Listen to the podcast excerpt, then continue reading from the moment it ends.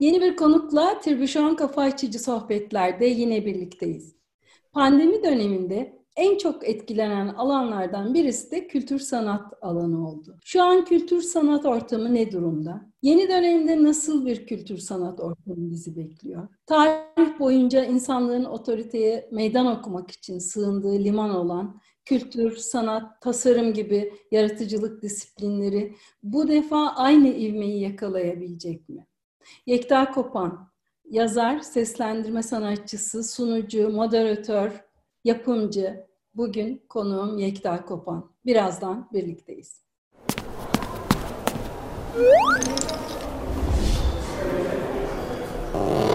Ee, Yekta'cığım hoş geldin. Hoş bulduk, teşekkür ediyorum. Şimdi uzun yıllar sen e, bir kültür sanat programı yaptın ve her gece evlerimizdeydin. Gece gündüz e, hala devam ediyor ama tabii seninle bir başkaydı. E, kaç yıl sürmüştü o? 9-10 yıl civarında sürdü. Yani tam bir tarih hatırlamıyorum ama yuvarlak hesap yaparak işte 8 ile 10 yıl arası bir şey diyebiliriz. Uzunca bir süre. Evet, her gün evlerimizdeydin gerçekten. Yani artık ailenin bir parçası olmuştun, öyle söyleyebilirim. Şimdi bugün seninle e, yani şu dönemde en çok etkilenen kategorilerden biri olan kültür ve sanatı konuşmak istiyorum. Hı hı.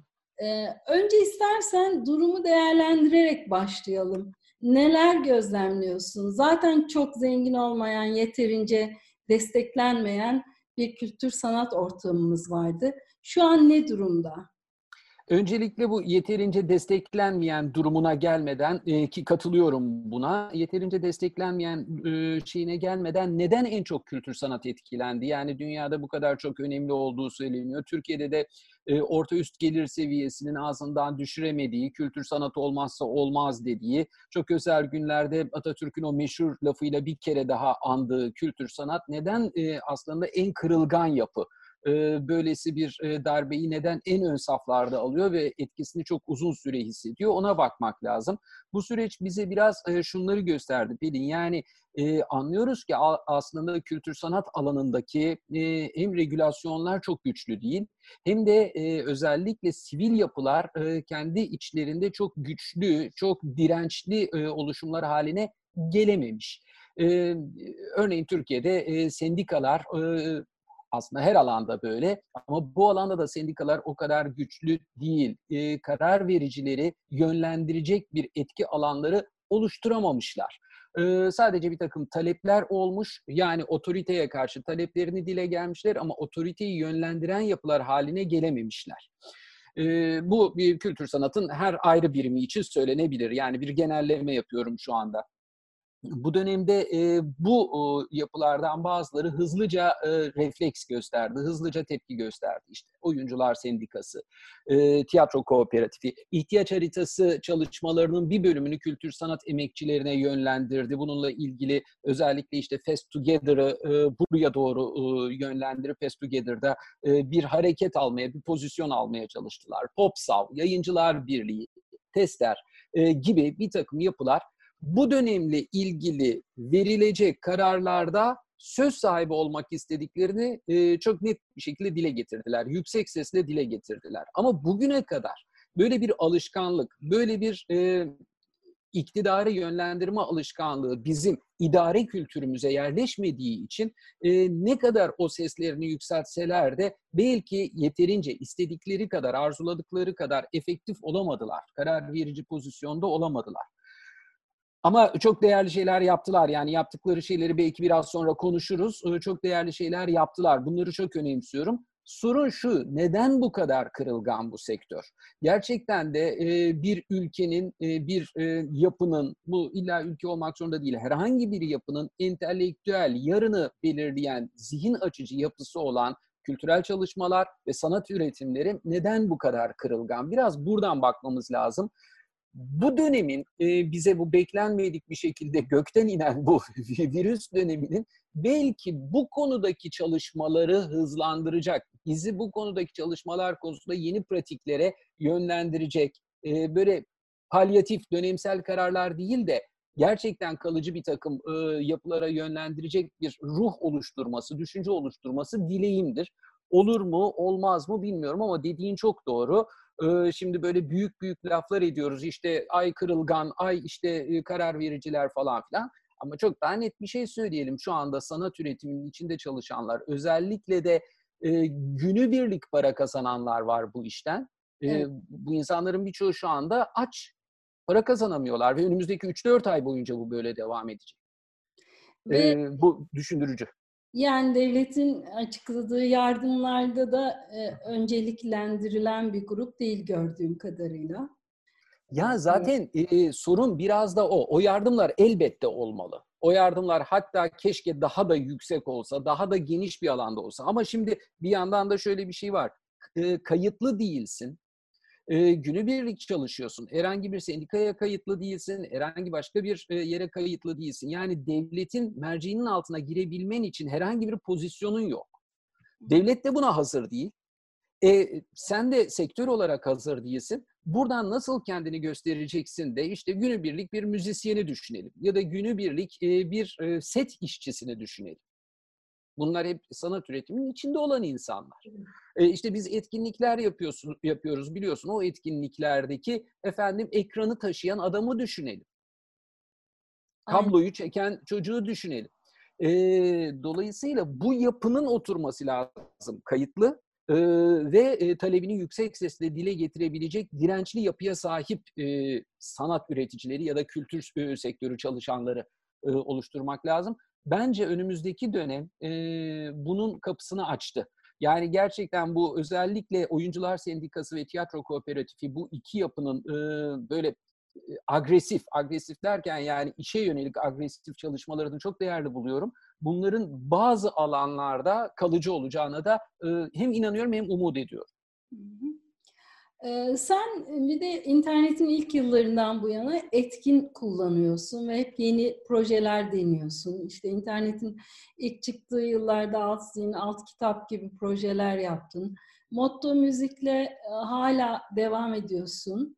E, e, offline ortamlarda da tabii ki çok büyük kültür sanat projelerinin içindesin. Şimdi pandemi süreciyle birlikte pek çok insan kültür sanat etkinliklerinin artık eskisi gibi olmayacağını konuşmaya başladı. Hatta geçen hafta da birlikte bir e, Mediacat Live konferansında bir panel yaptık bu konuyla ilgili. Ama beri yandan da e, iki ortam arasındaki deneyim farkı insanları tatmin edecek mi? İnsanlar böyle bir şey istiyor mu? Onu sorguluyoruz.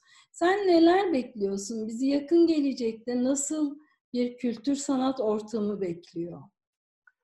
Ee, öncelikle şunu söylemek lazım. Ben e, romantik bir yerden bakmak istemiyorum. İşte ah evet şöyledir, böyledir e, gibi böyle romantik cümleler kurmak istemiyorum. Hem zamanın ruhu var hem de e, bu pandemi süreci bize şunu gayet net öğretti ki zamanın ruhu dediğimiz şeyde bu saatten sonra belirleyecek olan çatı yapı teknoloji.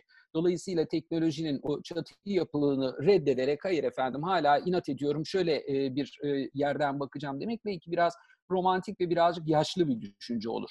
Ama bir yandan da e, sanat ürünlerinin, sanat e, tüketiminin bir takım e, pratikleri var. Tiyatroyu ele alalım. Tiyatro, e, siz her ne kadar e, bir tiyatro oyununu, işte bugün Türkiye'deki birçok gruptan, Dostlar Tiyatrosu'ndan Almanya'daki Şabüne'ye, e, Amerika'dan Japonya'ya birçok grup YouTube'a e, tiyatro oyunlarının kayıtlarını koydular. Kimi e, kötü kayıtlar, kimi vasat kayıtlar, kimi de gayet işte 8-10 kameralı çalışılmış işler. Harika. Ama tiyatro sizin bir kameranın belirlediği bir kadrajdan bakarak ilişki kurduğunuz bir sanat dalı değildir. Siz oturursunuz, sahneyi kendi e, merceğinizden tümüyle görürsünüz. Yanınızdakilerin tepkisini, nefesini hissedersiniz. Oyuncunun nefesini, sahnedeki ayak sesini hissedersiniz falan filan. Yani tiyatro gerçekten orada olduğunuz zaman e, tamamlanan bir sanat üretimidir gibi. Bunların işte müzeler için başka bir şey söyleyebiliriz. Sergiler için başka bir şey söyleyebiliriz. Yani e, mesela sen hiç müze gezdin mi bu dönemde şey e, sanal müze? Yok. İşte sanal, sanal müzede şey var biliyorsun seni gezdiriyor. İşte bir şey eseri açıklıyor falan. Belki normalde kendin fiziksel olarak gitsen daha çok şey öğreniyorsun sanalda. Fizikselde o kadar öğrenemezsin. Ama fizikselde de şu var. Bir eserin başında durursun, sırt çantanı yere koyarsın Bir eğer bulduysan bir bank bulur, oturur, uzun uzun bakarsın. O ilişkileri kurmak önemli. Evet. İnsanın yani... de aslında bir hani duygu yaşamak istiyorsun. Onun için gidiyorsun. Duygu. Bu çok önemli duygu. Ha diyeceksiniz ki efendim yok şeyde duygu yok mu? İşte tabletimle bakıyorum, bilgisayarımdan bakıyorum, ayağımı da uzattım çayımı. Evet o da bir duygu. Tamam saygı duyuyorum, romantikleştirmiyorum. Ama e, insanın zihnen tekamülü için, kendi kendine düşünüp bir e, yapı kurabilmesi için o ilişkilerin olması lazım. Ez cümle çok uzatmayayım. E, tamam şeyi anlıyorum. Bütün bu dijitalleşmeyi, bu dijital süreci anlıyorum ama e, sanat üretiminin kendi dinamiklerini de unutmamak gerektiğini düşünüyorum. E, kendi e, varoluşlarının ve bundan sonraki zamanda bu ikisinin e, daha iç içe geçeceğine inanıyorum. E, evet, imkanı olmayan, ulaşamayan, ekonomiden dolayı, mesafeden dolayı yani ben şimdi ne bileyim Buenos Aires'teki bir sergiye kolay kolay gidemiyorum. Dolayısıyla şuradan görmek hoşuma gidiyor. Ya da bir başkasının parası yok. Yani Cirque du Soleil'e bir bilet almaya hepimizin parası yok. Cirque du Soleil açtı gösterisini hepimiz o gün böyle deli gibi koştuk aman seyredeyim diye. Ee, bütün bunları anlıyorum ama bunların içinde tümüyle e, dijital bir dünyaya taşınacak bir sanat e, paylaşımının da çok e, zihinsel varlığımıza katkı sağlayacağını düşünmüyorum. Dolayısıyla uzun vadede bu ikisinin bir araya geldiği hibrit bir yapı olacak. Bu o günkü panelimizde de konuşulmuş bir şey. Çok güzel bir paneldi bu arada teşekkür ediyorum. O günkü panelimizde de konuşulmuş bir şey. hibrit bir yapı olacak. bu hibrit yapıda fizikseli ne kadar güçlü tutabiliriz, onun kırılganlığını ne kadar yok edebiliriz onu düşünmek lazım. belki birazdan şeye geliriz. Yani burada sponsorluklar falan çok önemli. Or- oraya da geliriz belki. Peki e, yani o sponsorluklara ve e, hani kültür sanatı e, destekleme, onun yanında durma konusuna şimdi girelim istersen biraz. Yani yani şu e, aslında çok önemli. Çok önemli bir disiplin. Çok. Ve bir yandan da hani markalar da hep yeni yeni açılımlar arıyor. İnsanlara ulaşacak yeni yollar arıyor. Belki hani buradaki fırsatları da bir parça konuşmak iyi olabilir. Ben markalar ne arıyor onu anlamıyorum açıkçası. Yani markaların ne aradığını bana bir gün gerçekten anlatırsan çok çok sevinirim. Yıllardır beraber Brand Week yapıyoruz. Dünyanın doğusundan batısından en önemli isimler geldiler. Markaları kuranlar, oluşturanlar, startuplar, e, reklam ajansları, kampanya müdürleri yani kim varsa geldi. Anlattılar da anlattılar. Yani hani artık NASA'ya kadar gittik. NASA'ya, uzaylara kadar çıktık. Anlattılar da anlattılar. Ve bu anlattıklarında hep e, bunları dinleyen marka temsilcileri, Brand Week katılımcıları sağ olsunlar ayakta alkışladılar, evet dediler, notlar aldılar. Ama e, gün bitti, sahaya döndük. Yine e, özellikle kültür sanat alanında, teknoloji alanında, bilim alanında, e, bu arada yani e, pazarlama bilimi alanı dahil, senin Media Cat'le ve e, Brand Week'te yaptığın işlere dahil yatırımlarda hep bir yutkundular. 10 kere yutkundular, 20 kere yutkundular. E, eğri oturalım, doğru konuşalım. Buradaki hiçbir marka bana kızmasın. E, kendi içlerinde ama ne olur şu dönemden onlar da bir e, düşünerek çıksınlar. Biz bugüne kadar bu yapıların kırılgan olmaması için nasıl refleksler gösterdik? Diyeceksin ki niye göstersinler canım onlar kendi karlarına bakıyorlar. Yani sonuçta yıl sonundaki Z raporu onların e, bütün şeyi. Değil. İşte biz marka okulunda da bunu anlatıyoruz, Brand Week'te de bunu anlatıyoruz. O markanın hikayesi dediğimiz, o, onun o e, narratifi yani onun e, derdini anlatan, dünyayla meselesini anlatan şey böyle oluşuyor. Yani e, sen yıllarca sessiz kalıp Greta ortaya çıktığından sonra tırnak içinde Greta'nın sağladığı popülerlikle ay çevre, ay dünya dediğinde olmuyor. O şey gitmiş oluyor. Tren gitmiş oluyor. Ya da kültür sanatta da öyle. Bugün Türkiye'de işte Borusan, Eczacıbaşı, Koç, Sabancı gibi bir takım yapıları devre dışı bırakıyorum. Örnek alınması gereken şeyler yapıyorlar. Bunun gibi başka markalar da var. Aklıma ilk gelenleri saydım. Onların dışında bunlar kültür sanat çalışmalarının kaynağında besliyorlar. Kökten besliyorlar. Ee, ama bunun dışındaki birçok marka yatırımlarını bitmiş ürünlere yapıyor. Yani ünlü olmuş bir insana, yani ünlü olmuş bir esere. Yani kolay alana, rahat alana yapıyor. Tamam buna da saygı duyuyorum ama bir yandan bunu yapacaksın çünkü senin de pratikte hızlıca bir şey elde etmen lazım. çıktı elde etmen lazım. Ama bir yandan da girdiği yükseltmen lazım. Tamam bugün işte 5228 sayılı yasa yeniden düzenlenmedi. Düzenlenecek mi bilmiyorum. Sponsorluklar konusunda hala bir sürü sorun var. Türkiye'de özellikle son işte 5-10 yıldır sponsorluklar çok dertli bir konu. İsteyenler de o sponsorluk meselesine giremiyor. Bazı markalar biliyorsun yapamıyorlar. Yapmak istiyoruz ama yapamıyoruz. Logomuzu gösteremezsiniz yasak. Onu yapamazsınız regülasyonlar engelliyor. Ama bunların da bir an önce düzenlenmesi lazım. Sadece kültür sanatta değil, turizmde de. bir şeyim, umudum şu, turizm bu konuda çok agresif davranıyor. Turizmin çünkü sıcak paraya çok ihtiyacı var. Turizm nedeniyle yapılan düzenlenme, düzenlemeler kültür sanata da e, oradan böyle damlalıkla pıt pıt pıt damlar diye bir umudum var.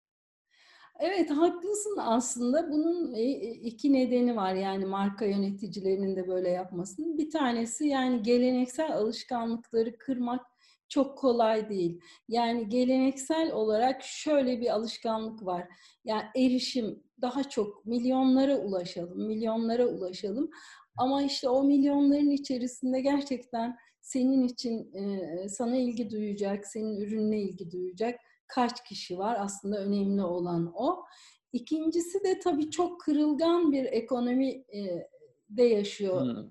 ülkemiz yıllardır ve bu kırılganlık da ister istemez marka yöneticilerini daha temkinli, daha kısa süreli kazanç getirecek projelere yönlendiriyor. O açıdan da gerçekten bu dönemin sonunda onların da pek çok şeyi değiştireceğini ben ümit ediyorum en azından. Çok teşekkür ediyorum yani çünkü ben birçok şey biliyorum. Bir işe girerken bir projeye bu kültür sanat olabilir, bir bilim teknoloji olabilir. Hemen şunu söyleyebiliyorlar. Yani bizim için rakamlar hiç önemli değil. Biz buradaki içeriğe odaklandık. Bunun işte katma değerine odaklandık. Entelektüel yapıya katkısına bir sürü cümleler söyleniyor. Proje ilerlerken üçüncü, dördüncü aşamada hemen şey soruyorlar. Peki kaç takipçisi var? Peki Pelin Hanım'ın kaç takipçisi var? Peki Pelin Hanım işte ne kadar etkileşim alıyor? Günlük etkileşim oranı. Yani rakamlar, rakamlar, rakamlar. Aa, bilmiyorum ya. Ee, sen umut verici bir şey söyledin. Senin dediğin gibi kalsın bu konu. Orada noktalayalım.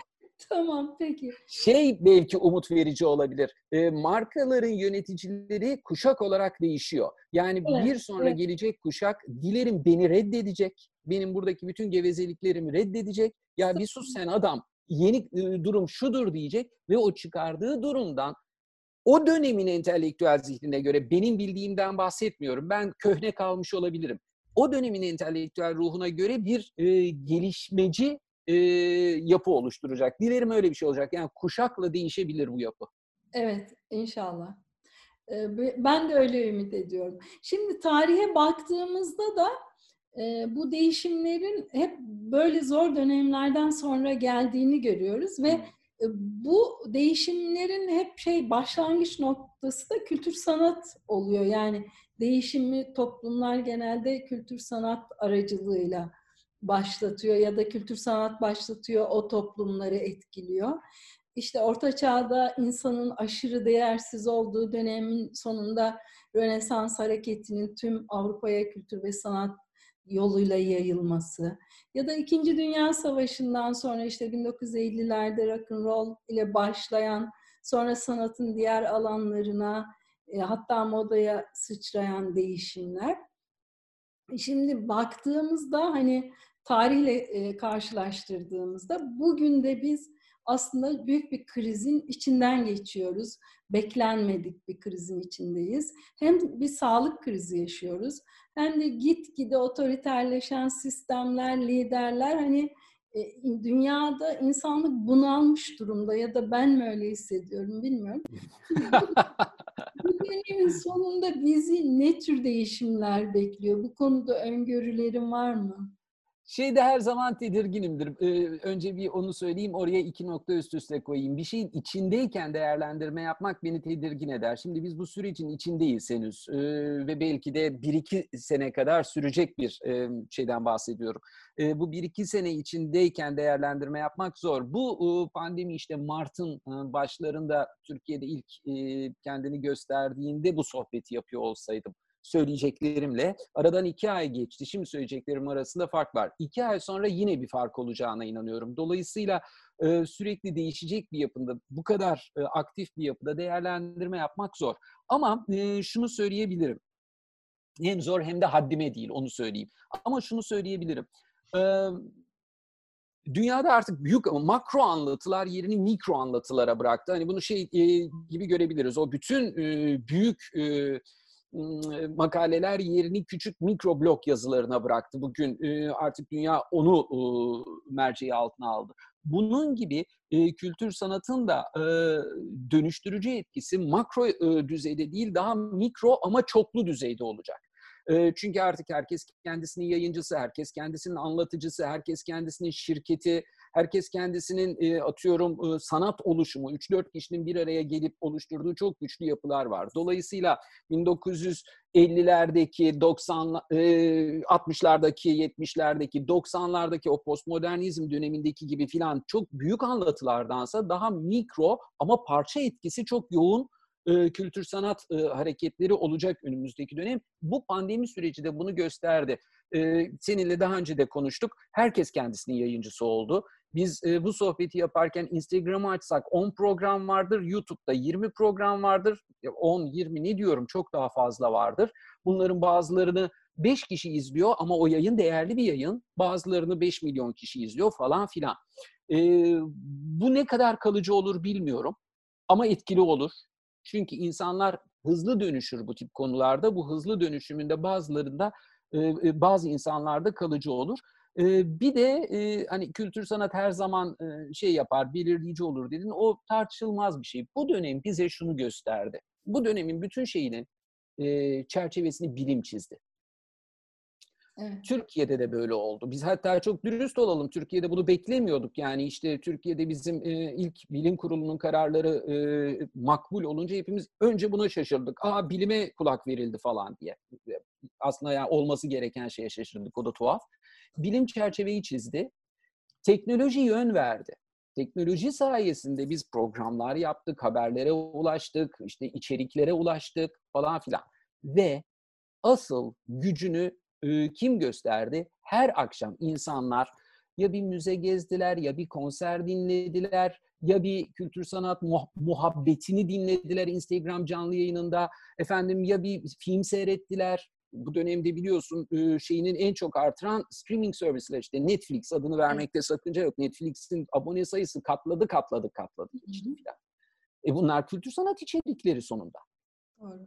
E, dolayısıyla kültür, sanatın ne kadar önemli olduğu, hem işte isteyen buna e, efendim nefes aldırdı desin, isteyen ay bilgilendim desin, isteyen beni dünyadan uzaklaştırdı desin. Hangi romantik cümleyle tanımlarlarsa tanımlasınlar. Bunlar sonuçta bir entelektüel altyapı oluşturur.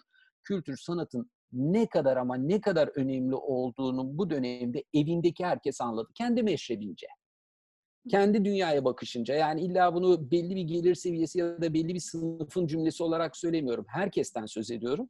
E, bu e, önümüzdeki döneminde belirleyicilerinden olacak. Çok güzel.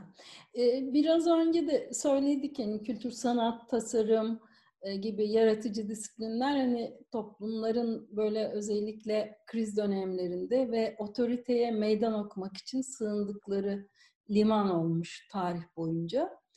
Ancak başarılı akımlara baktığımızda da sadece meydan okuyan, işte karşıtlıkla büyüyen akımların bir süre sonra böyle bir hayal kırıklığına yol açtığını hmm. ve söndüğünü görüyoruz. E, oysa karşıtlığın yanında işte çözüm önerilerini de sunan, e, çözümü önerisini koyan akımlar çok daha kalıcı olmuş ve insanlığı etkilemiş.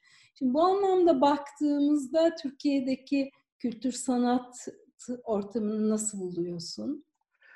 Ya şimdi çok zor bunun cevabını vermek. Neden çok zor? Çünkü e, burada da ilk olarak e, şeye gitmek lazım. Hani ilk sorunda dedim ya öncelikle bu sektör neden bu kadar kırılganı cevaplamak lazım. Burada da ilk önce şeyi cevaplamak lazım. E, çözüm önerilerini e, ya da sana ait fikirleri söyleyebilmek için önce özgürlük ortamları lazım.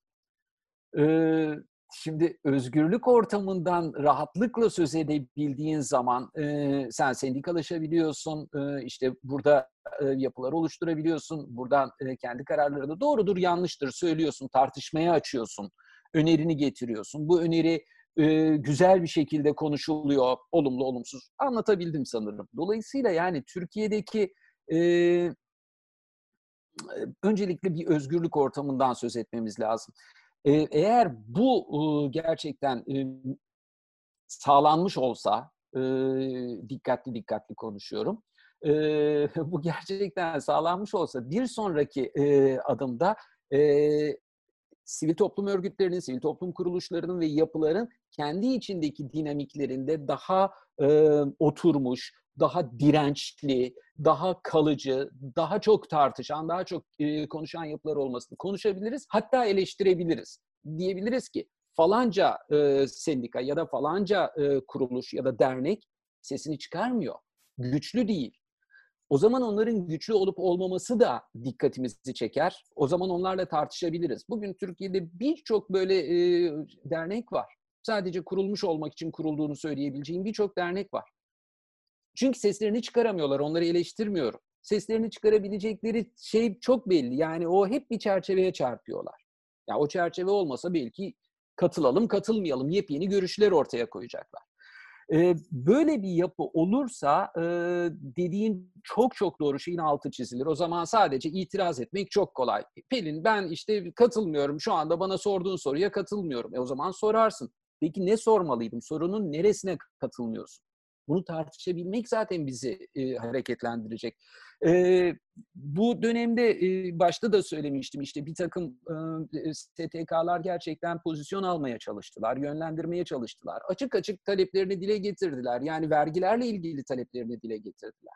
Bugün sen de yayıncılık yapıyorsun. Biliyorsun Türkiye'de birçok yayıncı hala içeride birikmiş KDV ödemesini geri alamıyor. Sırf o ödemelerini geri alsalar işçi çıkarmaktan e, kurtulacak yayıncılar var. Kaç aydır e, eminim sizin de yayın e, bacağınızın e, KDV ödemeleri içeride. E neden? Ya da son bir aydır e, bir takım ürünlere lüks tüketim vergisi getirildi. Müzik aletleri bunun içinde örneği. Ya müzisyenler zaten kendi enstrümanlarını satıyor. Aç kaldılar.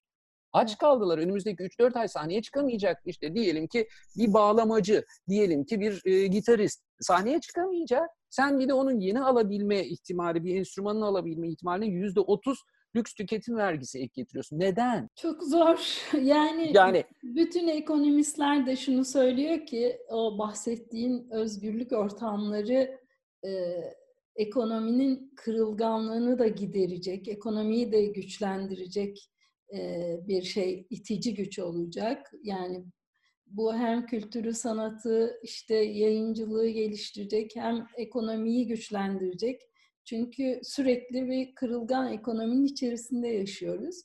E, hatta son zamanlarda siyasetçilerden de duymaya başladım. Yani hani ülkeye paranın, sıcak paranın gelmesi için, ekonominin güçlenmesi için gerçekten de hani özgürlüğün, özgürlüğün alabildiğini sınırsızlaştırması e, gerekiyor. Ama zor. Zor. Ya bugün bugün bir tiyatro oyunundan söz edelim, örnek verelim. Bugün bir tiyatro oyununun bir maliyeti var. Bu maliyeti çıkarabilmesi için hazırlanma maliyeti var. Bu maliyeti çıkarabilmesinin belli miktarda oynaması lazım. Bunun için de bir salona ihtiyacı var. Şimdi sen bu salonun kirası bu kiranın üstünden e, o tiyatro grubu diyelim. Bizim ikimizin bir tiyatro grubu var. iki kişilikte oyun oynuyoruz diyelim e, bir maliyetimiz var. E, seninle en az 10 temsil yapacağız. Ondan sonra para kazanmaya başlayacağız. Yani en az bir iki ayda cepten yiyeceğiz ikimiz. Nereden? O cep nereden doluyorsa oradan yiyeceğiz. E, bizim oradaki salona kiralamamızdan vergiyi alıyorsun.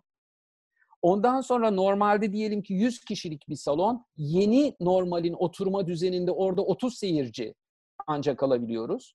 E yeni normalin ekonomisinde biz biletimizi 100 liradan 300 liraya çıkaramıyoruz. Yine 100'e hatta belki 70'e 80'e indireceğiz ki seyirciyi davet edelim. E biz bir anda hiç para kazanmıyoruz. Bir de o etkinlik biletin üstünden şu yıllardır tartışılan ama bir türlü nedendir anlamadığım halledilemeyen rüsum vergisi ödüyoruz. Yani şu dönemde bunlar palyatif şeyler de değil. Çok hızlıca karar vericilerin çok hızlıca gerçekten rahatlatacak. Ya kardeşim bundan sonra rüsum vergisi yok. Tamam bitti. Bundan sonra sizin e, özellikle işte acil durum fonları oluşturduk. Acil durum fonlarını şu kadar sene geri ödemesiz şöyle bir şekilde kullanacaksınız. Bitti. Rahat olun ya siz. Rahat olun. çalışın Pelin, Yekta siz oyununuzu çalışmaya devam edin demesi lazım.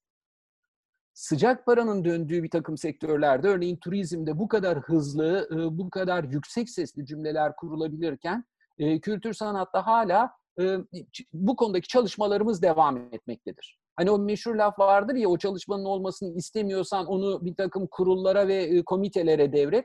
E, bu konuda komisyon komisyon teşekkür ederim komisyonlara devret. Bu konuda e, efendim falanca komisyonumuz çalışıyor. Ah çok teşekkür ederim. İşte falanca komisyonun çalışmasıyla hayvan hakları yasası çıkmadı kaç bin yıldır yahu. Yani bitmiyor bir türlü o komisyonların işi. E, dolayısıyla yani şeyin de kamunun da bir an önce hem merkezi yönetimle hem yerel yönetimle yani mesela İstanbul Büyükşehir Belediyesi'nin Kültür Sanat Konseyi'nin çok daha aktif bir şekilde pozisyon almasını bekliyorum kısa zaman içinde. Bunu İstanbul'da yaşadığım için söylüyorum. Bütün şehirler için söyleyebilirim. Bütün mikro yönetimler için mahalle bazında bile söyleyebilirim. çünkü bir şeyin yaşam alanının e, ihtiyaçlarını en iyi o yaşam alanındaki yöneticiler bilir. Orada e, merkezin de yerel yönetime güvenmesi lazım. Yani biz şimdi sen de buradan nereden bilelim mi Rize'deki bir insanın kültür sanat konusundaki ihtiyacını, Rize'nin e, falanca mahallesindeki bir kültür sanat e, ihtiyacını, onu o bölgenin, o yerel yöneticinin yönlendirmesi lazım. Yani merkezden herkese şunu yapacağız diye böyle bir merkezi otorite olamaz. İki şeyin bir an önce devreye girmesi lazım. E, birincisi markalar. Biz markalar cephesinde kalalım. E, iktidarlar cephesinden çıkalım. E, gerçi onlar da bize kızabilir ama biz markalar cephesinde kalalım. Benim e, çok e, zamanını alıp çok gevezelik etmeyeyim ama markalardan önümüzdeki dönemi itibariyle gerçekten bilim, teknoloji, kültür, sanat konusundaki pozisyonlarında e, günü kurtaracak, e, bugün onlara biraz daha rakam, biraz daha etkileşim, biraz daha tık getirecek, biraz daha ünlülerle görülme, o fotoğraflardan elde edilecek muradın ötesinde daha temelden, tohumdan bir takım kaynaklar, destekler yaratmak konusunda pozisyon almalarını rica ederim. E, diyeyim, arz ederim efendim, diyeyim, noktalıyım.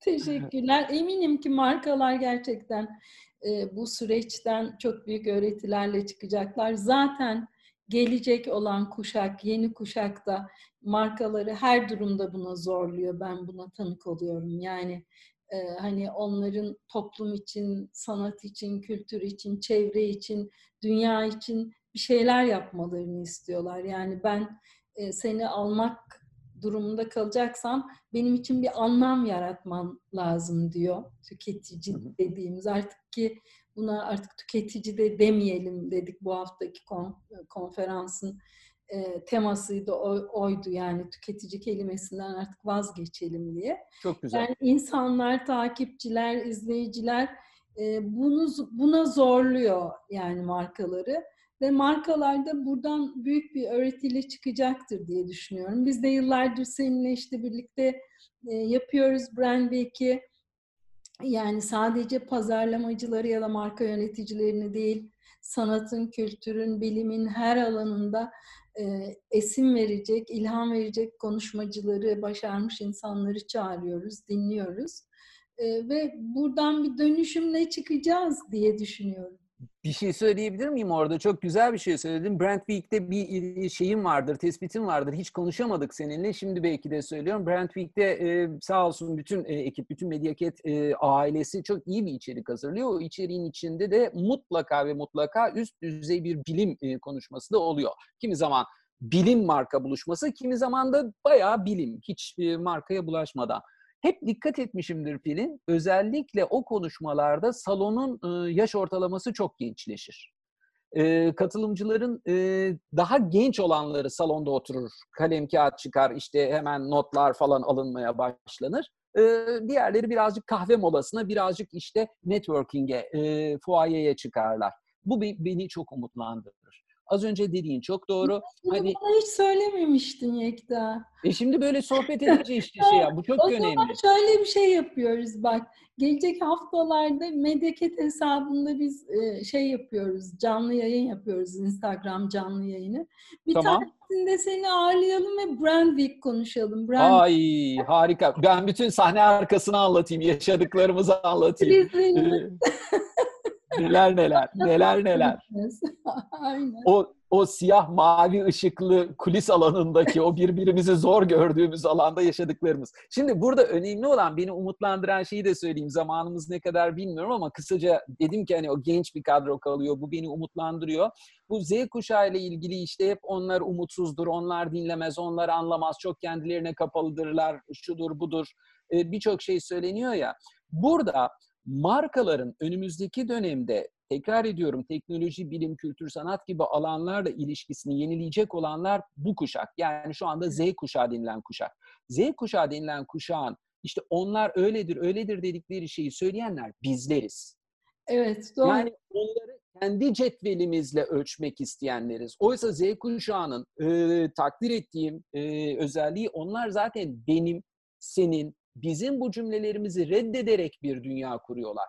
Alacaklarını alıyorlar mıdır? Onu bilemiyorum. Çünkü elbette ki bir süreklilik, zincirin bağlantısı için bazı şeyleri almalarında. Reddedeceğin şeyi de önce alman lazım çünkü. Bunu bilemiyorum. Bunu görmeye ömrüm yeter mi onu da bilmiyorum. Ama bundan sonra markaların öyle ay işte Pelin de çok bu aralar dinleniyormuş ona yatırım yapalım. Yekta'nın da şu şarkısı hit olmuş çok tık almış. O yüzden ona konser yapalım işte markamızın şapkasını giydirelim anlayışına yavaş yavaş veda ediyoruz. Personality geliyor. Sen kaç kişisin değil sen kimsin? Senin hikayen ne? Benim marka olarak hikayem bu. Peki senin beni takip eden, bana katılan, benimle birlikte olan tüketici demiyorum. Senin hikayenle hikayelerimizi buluşturalım. Çağı Z kuşağıyla başlayacak. Ben onlara güveniyorum. İnşallah. Çok teşekkürler Yekta'cığım. Çok güzel bir sohbet oldu. Görüşmek Ben de teşekkür Ben ederim. de Görüşmek üzere. görüşeceğiz. Hoşça Evet ayrıca da şimdiden söylüyorum. Şöyle ya da böyle biz bir şekilde yapacağız. Hepinizi 2020 Brand Week'ine bekliyoruz. İnşallah. Görüşürüz.